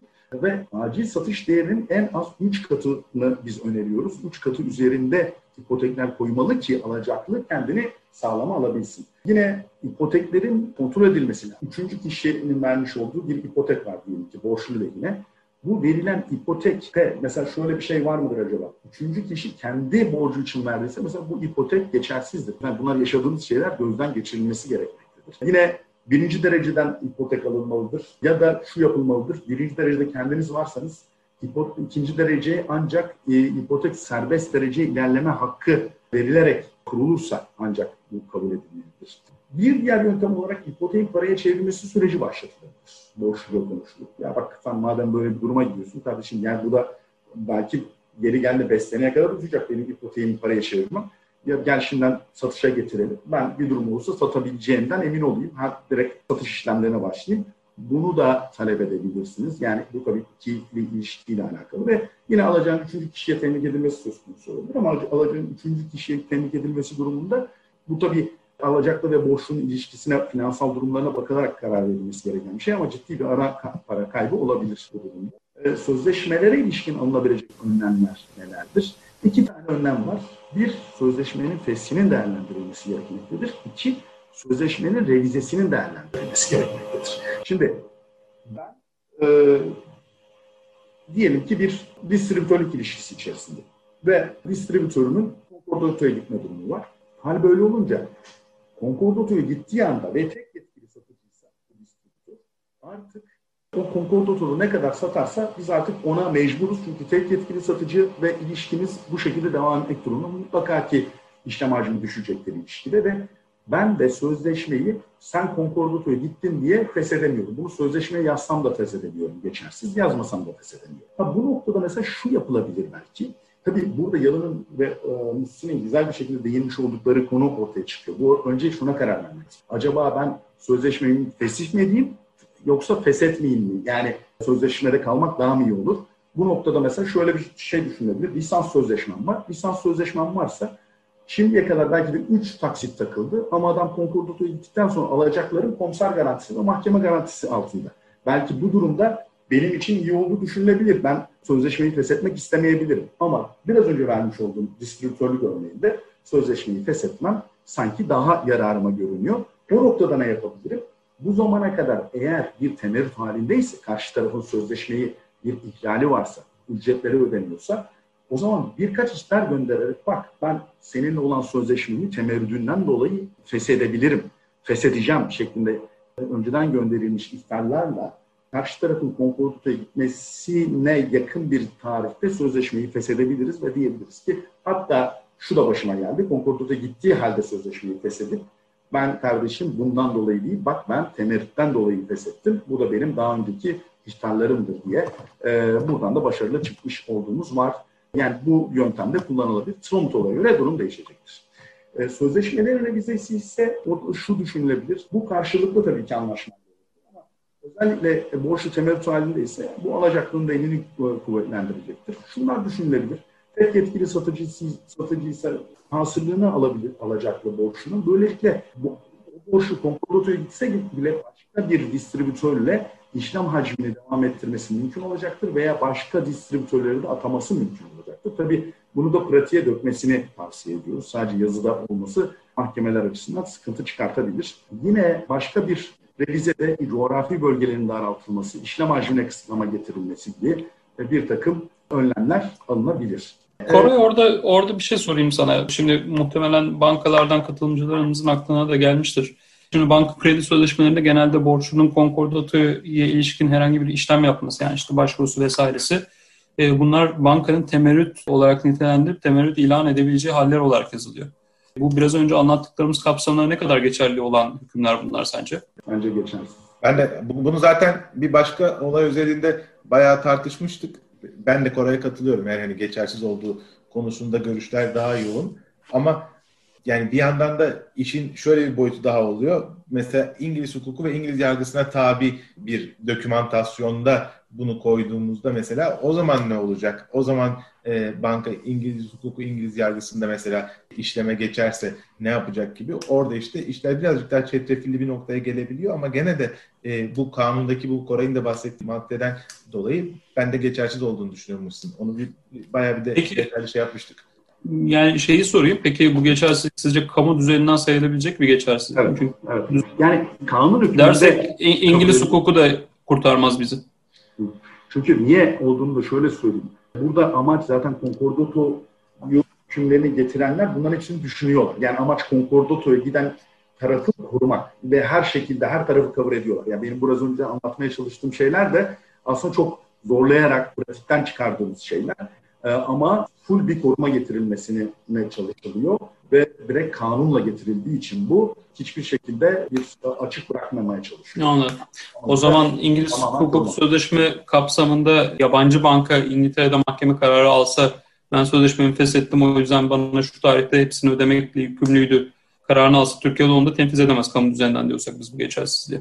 Yani evet yani işte orada bir tek şu var Musti. Yani ben de görüş olarak oraya katılıyorum ama malum kamu düzeni aslında daha dar yorumlanması gereken bir konsept ya bizim emredici kurallara kıyasen. Yani emredici kurallar tamam ama bir şey tamam. emredici kurallara aykırı olabilir ama kamu düzenine aykırı olmayabilir. O tenfizde sadece kamu düzenine aykırılık aslında şey oluyor.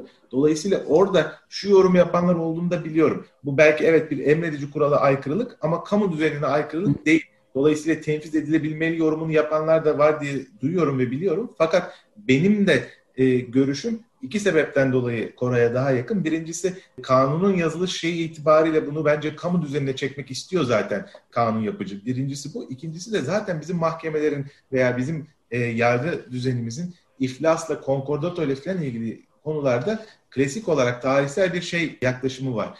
Bu konuların hepsi zaten kamu düzenindendir. Dolayısıyla Hı. benim bu konulardaki şeylerim hep kamu düzenindendir gibi bir tarihsel yaklaşım da var bu tenfizle ilgili şeylerde filan da. O yüzden yani farklı görüşler olabilir olduğunu da biliyoruz ama ben de görüş olarak Koray'a daha yakınım bu noktada.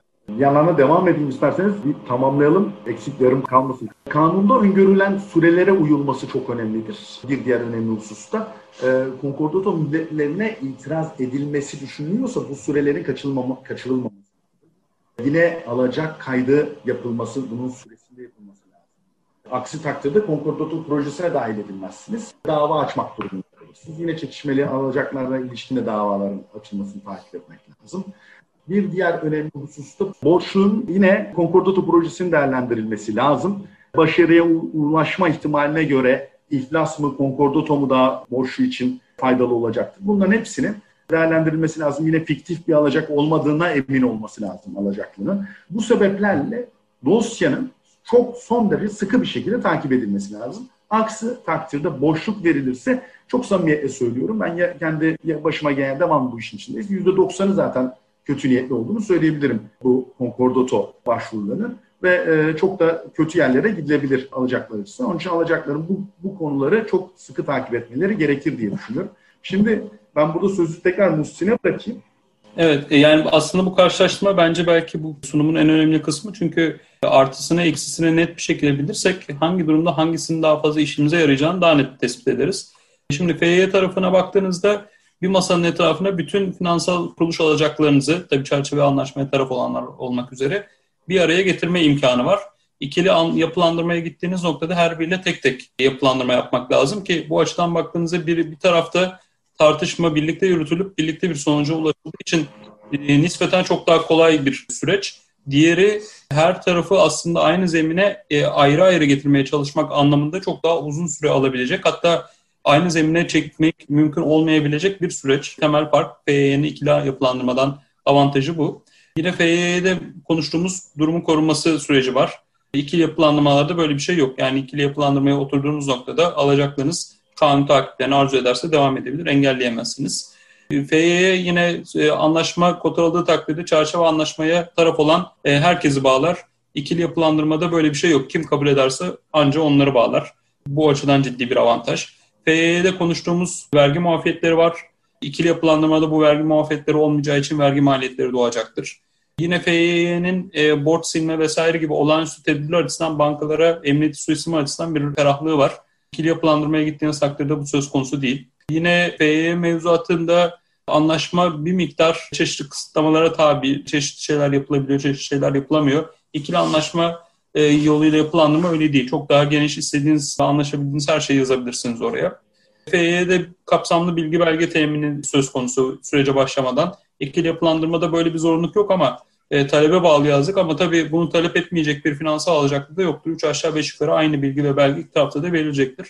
FY'yi dediğim gibi 90 artı 90 180 çarpı 2 360 gün içerisinde tamamlamanız gerekiyor. İkili yapılandırmada herhangi bir süre kısıtlaması tabii ki yok. İki tarafın iradesine bağlı olduğu için. Tüm bunlara baktığınızda bir avukat olarak, borçlu olarak mesela ben hangisine başvursam derseniz bence FY'dir başvurmanız gereken.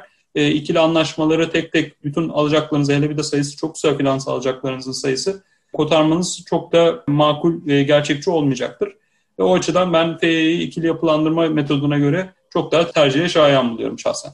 Muhsin şöyle bir kavyat koyabilir miyiz? Özellikle iyi niyetli ve çözüm odaklı bir evet. biriysen evet, kavyatıyla bunu şey yapabilir miyiz? Tamam. Tabii ki, tabii ki. Yani bu her türlü hukuki opsiyon için geçerli bu konuştuğumuz. Ben de FYE ve Concordatto'yu FYE'de karşılıklı müzakere imkanı var. Concordatto'da mahkeme var. Yalnızca çerçeve anlaşmaya taraf alacaklar için bağlayıcı FY'ye, tüm alacaklar için bağlayıcı Concordato.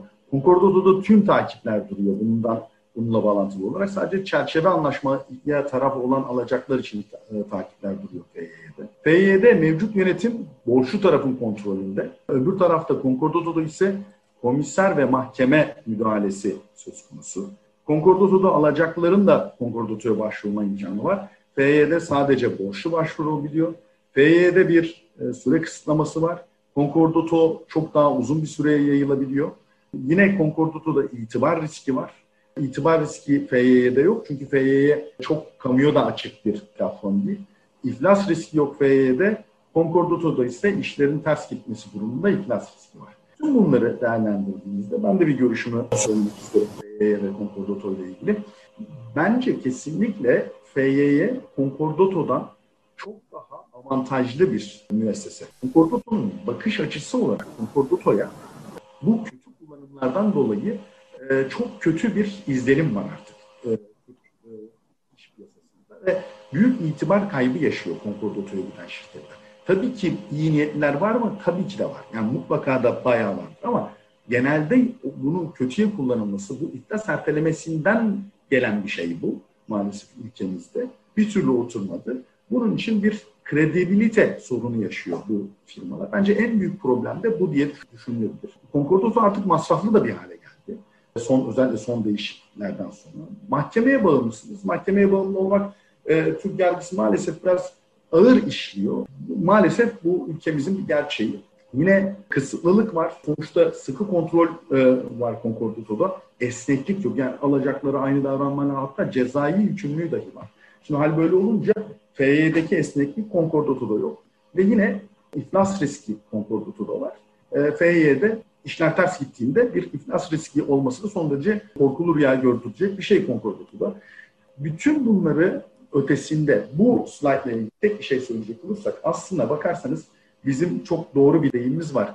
Hukuk büromuz olarak her zaman bunu söyleriz biz. Bazen en kötü anlaşma dahi en iyi davadan yeğdir deriz. Aslında bu da tam da bu. Yani FY'de bir rıza var. Rızai bir şey var karşılıklı. Öbüründe bir zorlama var. Hal böyle olunca bu zorlamaya giden alacaklı bunu çok içine sindiremiyor ve kabul etmiyor ve bunu da büyük oranda kötüye kullanılmasından dolayı bu müessesenin ileriye yönelik ilişkide büyük bozulmalar oluyor. Ama FY'de ben bunu çok görmüyorum. Hatta hiç göremiyorum çünkü rızai bir süreç var ve bence nacizane kendi görüşüm. FY'nin seçilmesi çok daha doğru diye düşünüyorum. Ben artık sözü sevgili arkadaşlarıma bırakıyorum bu noktada. Herhalde sorularla devam edeceğiz. Aslında misafirlerimize bırakalım sözü. E, yanıtlanmadık soru kaldıysa veya akıllarda yeni sorular oluştuysa onları almaya çalışalım, cevaplamaya çalışalım. Belki şey yapabiliriz. E, sorular yazılana kadar ben örnek olması açısından şunu şey yapabilirim. Yani mesela yurt dışında aslında bunlar nasıl çalışıyor ve Türkiye'nin nereye gelmesini istiyoruz'a dair belki çok kısa bir şeyler söyleyebiliriz. O da şuna bakabiliriz. Mesela şimdi birkaç şirket ismi söyleyeceğim. Converse, Delta Airlines, General Motors, American Airlines, Marvel, yani bunların hepsi hepimizin çok bildiği şirketler. Şimdi şaşıracaksınız belki ama bunların hepsi Amerika'da Chapter 11 dediğimiz bizim iflas erteleme benzeri olan başvuruyu yaptı zamanında ve hepsi de güçlenerek çıktılar. Şimdi bizde ne oluyor Türkiye'de? Böyle bir şey yapan genelde hani güçlenerek çıktı çok nadir oluyor. Dolayısıyla bir şekilde bizdeki sistemi de yurt dışına hatta Amerikan Başkanı Trump bildiğiniz gibi iki defa Chapter 11 başvurusu yaptı. Ama her seferinde güçlenerek çıktı. Şimdi bizde büyük bir iş adamı öyle bir başvuru yapsa hani zaten bütün itibarımı kaybederim ondan sonra hiçbir şey yapamam gibi bir şeyden dolayı o başvurudan kaçınıyor. Dolayısıyla aslında bunların bu FYY ile birazcık daha hedeflenen ve amaçlanan da aslında itibarı çok kaybetmeden bu yurt dışındaki bu başarılı Chapter 11 benzerleri gibi bir şeyler yapabilmek, yapmaya çalışabilmek. Bir o var. Bir de belki çok kısa şeyden bahsedebiliriz. Bu Chapter 11 var e, Amerika'da. Bizim iflas ertelemeye benziyor birazcık. Bir de İngiltere'de de UK Insolvency başvuruları var. Scheme dediğimiz mahkemeleriyle yapılanlar veya daha iradi yapılanlar var falan ama bunların başarı istatistikleriyle bizimkileri karşılaştırdığımızda maalesef bunların başarı istatistikleri çok daha yüksek e, şey yapıyor, çıkıyor. Bizde de bu FY'lerle inşallah uzun vadede buna erişilecek diye şey yapıyoruz, düşünüyoruz. Bir de akılda kalmaması açısından şöyle bir şey var. Son zamanlarda bu çok olmaya başladı. Mesela tersinden bakacağım olaya ama hep şimdi biz Türkiye'deki şirketler için konuşuyoruz, şey yapıyoruz ama merkezi yurt dışında İngiltere'de veya Amerika'da olan bir şirketin Türkiye'de şubesi veya e, Türkiye'de bir iştiraki varsa bunlar Amerika'dan veya İngiltere'den bir Chapter 11 başvurusu veyahut da bir UK Scheme of Arrangement başvurusu yaptıklarında bunu Türkiye'de de geçerli olacak şekilde yapıyorlar İngiltere ve Amerika'da. Fakat sonra şöyle bir noktaya geliyor. Biz böyle bir karar aldık İngiliz mahkemesinden veya işte Amerikan mahkemesinden. Yeniden yapılandırmaya girdik, şey yaptık. Hadi bakalım Türkiye'de de bu geçerli olsun diye gelindiğinde bizim mahkemelerimizin veya icra dairelerimizin genel eğilimi iflasla ilgili bir konudur. Buna Türk mahkemeleri karar vermelidir diyor. Fakat o zaman da garip bir kısır döngüye giriyor iş. Çünkü bizde mesela şubenin ayrı tüzel kişiliği yoktur. Dolayısıyla Türk hukukunda. E şimdi ana şirketin yani asıl tüzel kişiliği olan şey İngiliz hukukunda ya da Amerikan hukukunda yeniden yapılandırmaya tabi olmuş oluyor. Türk hukukunda Türkiye'de bir dava açması lazım e, deniyor. Bu sefer o nasıl tanıtılacak falan derken tam bir şey oluyor. E, keşmekeş oluyor. Uygulamada birazcık onunla ilgili son zamanlarda e, başvurular veya sıkıntılar oldu ve aşmaya çalıştık. O tür durumlarda genelde onu delil olarak gösterip tedbir alma yoluna gitmeye dair çalışmalar yapıldığı oldu. Ama uygulamada böyle bir şey de var. Böyle bir sıkıntı da var maalesef. Ama inşallah bu FYY'nin birazcık uygulamaya devam etmesiyle daha işlevsel olmaya şey yapacak, başlayacak. Galiba bir sorusu olacak. Şimdi İngiliz hukukuna tabi firmaların kredilerinde konkordatı olunca yine e, yine mi sorun yaşanıyor? Şimdi buna iki açıdan bakabiliriz. Şimdi birincisi mesela İngiliz hukuku tahtında yapılan bir kredi anlaşması varsa e, Türk şirketin ve bu Türk şirketi konkordatoya giderse ne olur boyutu bir. İkincisi de mesela İngiliz bir şirket BP mesela orada Concordato'ya gitti. Türkiye'deki BP ne yapacak gibi bir boyut olabilir e, bu sorunun. Koray istersen ilk kısmı sen cevapla ama ikinci kısmı ben cevaplayayım. Hazır bendeyken orada işte İngiltere'de verilen kararı bizim Türk mahkemeleri tanımıyorlar ve diyorlar ki senin buradan ayrı bir başvuru yapman gerekiyor diyor. Fakat aslında bana sorarsanız bir şekilde o kararı tanıma ya gidilse ve oradan ilerlense e, daha sağlıklı olacak. Çünkü ana merkezin olduğu yerdeki bilanço ve borçlar aslında bu tür şeylerde belirleyici oluyor ama bu iflasın, iflasla ilgili konuların hem kamu düzeninden olması hem de e, ülke egemenliğine dair görülmesi sebebiyle bizim mahkemelerimiz e, bu tür kararları tanıma veya tenfize konu etme eğiliminde genelde değiller. Sadece bunun istisnası İngiliz skim dediğimiz e, şeyde e, bence de geçerli olan şöyle bir görüş var. O skim dediğimiz mekanizma birazcık iradi bir anlaşma olduğu için o iradi anlaşmanın Türkiye'de tanıtılması söz konusu olabilir diyen e, bir görüş var. O görüş bence e, makul ve mantıklı bir görüş ama onun dışındaki durumlarda bizim mahkemeler e, bunu genelde tanıma ve tenfize konu etme iradesinde değiller. Koray sen sorunun ilk kısmına dair bir şey söylemek istiyor musun? Valla yani ben da, zaten bu soru yine Muhsin'le konuşmuş olduğumuz aynı soru aslında baktığımızda. Yani burada e, konkordato olması çünkü kanun koyucu bunu direkt koruma amaçlı ve direkt e, kamu düzeninden olarak getirdiği için orada İngiltere'deki bu İngiliz hukuku uygulanıyor dahi olsa koruma getirir diye düşünüyorum o borç açısından. Biraz önce söylemiştim. Yani, Sanıyorum başka soru yok. Herkese çok teşekkür ediyoruz. Herkese çok teşekkür ediyoruz. Öncelikle ben Yalın'a ve Kore'ye çok teşekkür ediyorum. Güzel müdahalelerle sunum güzel sohbet havasına daha da keyifli oldu benim açımdan açıkçası. En azından benim anlattığım bölüm itibariyle. Umarım sizler de benim aldığım keyfi de almışsınızdır. Ee, hem benden hem meslektaşlarımdan. Umarım bir faydamıza dokunmuştur. Açıkçası sektörün gelişen bir alanı finansal yapılandırma ve önümüzdeki yıllarda çok daha fazla şahit olacağımız, denk geleceğimiz bir kavram. Maalesef tabii gönül isterdi ki bu 2010 2000'lerin e, ortalarına itibaren yaşadığımız güzel ekonomik rüzgar aynen devam etse ve bu tarz işlemlere ihtiyaç duymasak. Ama şu anki ekonomik gerçeklikle e, bir miktar daha bu işlerle oyalanacağız, uğraşacağız. İki tarafta uğraşacak, borçlu da uğraşacak, alacaklı da uğraşacak. Çünkü iki tarafta açıkçası mevcut durumdan zarar görüyor. E, bizler de danışmanlar olarak mümkün mertebe daha az uğraşmalarını sağlamaya çalışacağız. Daha kolay bu işleri halletmelerini, daha hızlı halletmelerini sağlamaya çalışacağız. Bu konuyla ilgili herhangi bir sorunuz olursa veya herhangi bir e, bizim yardımcı olabileceğimizi düşündüğünüz bir soru olursa internet sitemizde telefon numaralarımız, e-mail adreslerimiz, cep telefonlarımız hepsi mevcut. E, ne zaman arzu ederseniz e, umarız sağlıklı günlerde yeni bir webinarda tekrar bir araya geliriz. O zamana kadar da her zaman emre amadeyiz. Çok teşekkürler. Görüşmek dileğiyle. Hoşçakalın.